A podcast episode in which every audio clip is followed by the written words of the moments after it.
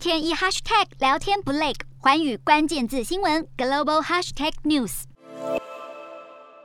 根据福斯新闻最新消息，有鉴于乌克兰边境近日的紧张情势，美国总统拜登正考虑出兵对抗俄罗斯，可能派遣三千到五千名士兵前往东欧及波罗的海国家，支持这些与乌俄接壤的北约盟国。不过，在美方大力支持且可能出兵的情况下，英国却表示，虽会对俄罗斯实施经济和金融制裁，但极不可能出兵。除了英国不愿出兵外，日前德国也表态不愿提供军事武器给乌克兰，让外界质疑北约是否站在统一阵线。对此，美国国务卿布林肯接受媒体专访时强调，只要俄罗斯入侵乌克兰，都会引发盟友的一致回应。随着俄乌情势不断升温，西方各国纷纷对乌克兰援助军备。美国去年底批准两亿美元的对乌国防军武援助案，约新台币五十六亿元，首批二十二号运抵基辅，提供乌克兰超过八十吨的武器。而美国国务院二十三号晚间宣布，将启动驻乌克兰基辅大使馆非必要人员及家属的撤离行动，